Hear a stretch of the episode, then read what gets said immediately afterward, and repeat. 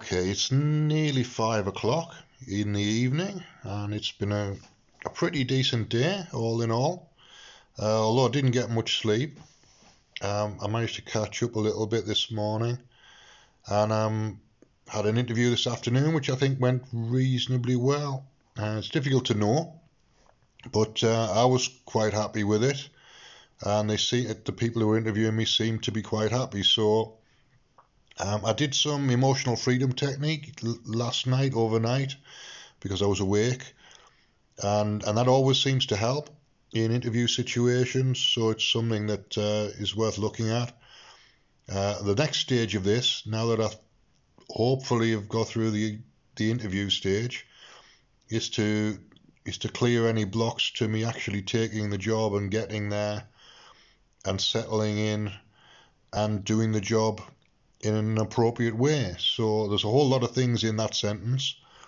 But let's just start with um, physically getting through the door and being comfortable and having rapport with the people that I'm working with. So obviously, I've been imagining a situation in which I've got the job and I'm I'm sitting talking to the people that I'm going to be working with, and and we're getting on pretty well and uh, yeah, and the management seemed to like me in a in a reasonable way for a for a company to like a potential employee, and and I quite like them. We obviously managed to we managed to have a, a conversation for 25 minutes. That was an interview, but it was also a conversation, so that's good. Uh, so I'm going to assume that I've got through that particular phase of the, the process. And now I'm looking at the, the getting through the door and, and building rapport and doing the job phase. So I need to think about what might be getting in the way in terms of my belief system and my uh, my previous encounters in telesales. And there are always teething troubles, and I'm not too worried about teething troubles uh, or logistics. There's potentially a logistical issue that I know about, which is uh, transport costs need to be sorted out, which I can do from Universal Credit's end. I can get an advance or get some some a travel grant of some sort to cover the first month's travel, and hopefully get some vouchers for clothing and all that because I've been living on fresh air for the last two years basically. So I need to sort my life out again and get into a good flow with a with a reasonable income and start paying some bills and uh, and just move on and and onwards and upwards from there. So what might prevent me from doing that? So resistance to resistance to working during the day because I've had two years where I pretty much haven't been working during the day, so there might be some resistance to that. Um, does it feel like a backward step? Potentially, but it's a new company in a different industry, so it's not really a backward step. It's transferable skills being applied in a different industry. So I'm okay with that. So it's it's resistance to working during the day that might be the issue. So let's take a look at that. So if I was to put a number on it from 0 to 10, I would say there's it's about a 5. So I'm using the numbering system I'm using is to is to release the resistance and that raises the number. So when the resistance goes, the number's higher. So I'm measuring my enthusiasm for the job in effect. So let's start the tapping. So even though I've not really been working in a call center for two years during the day, and that might be an issue. Doesn't feel like that much of an issue, but it might be a little bit of an issue. Uh, even though those things may be true, I wholly and completely love, honour, and accept myself.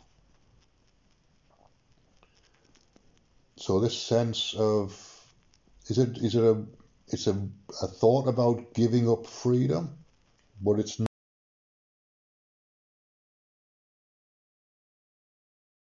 like a seven now. Feels like a seven, so we're getting there. And it didn't really feel too heavy to begin with. I think I'm pretty much okay with this.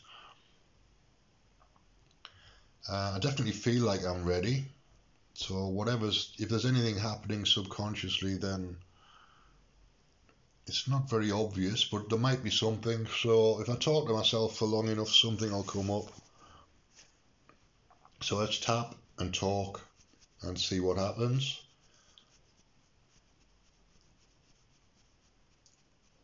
Even though I like having time on my hands, I like the, the freedom it gives me to think and the freedom it gives me to, to develop ideas.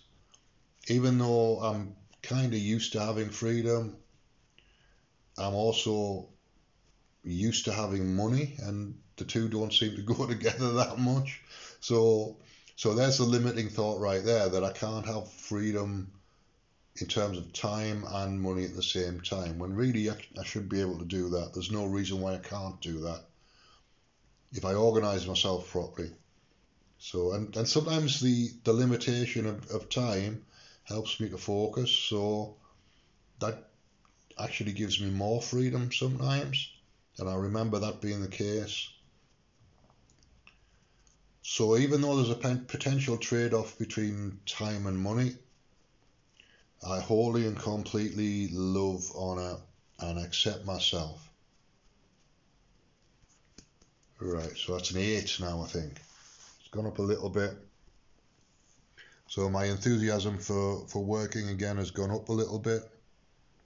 And my resistance has gone down a little bit. And that's probably enough to be going on with anything that comes up when I'm actually doing the job, I can clear as I go along. But just anticipating is enough really to clear quite a lot of things. So yeah, that's that's more or less it for now. I'm happy with an eight on that particular issue. Uh, so thanks for listening. Have a look at emotional freedom technique. You might find it does a little bit of um, good in terms of helping you through limiting beliefs and blocks. It certainly helps me, and I'm I'm happy to share this material. And yeah, thanks for listening, and I'll see you again probably tomorrow.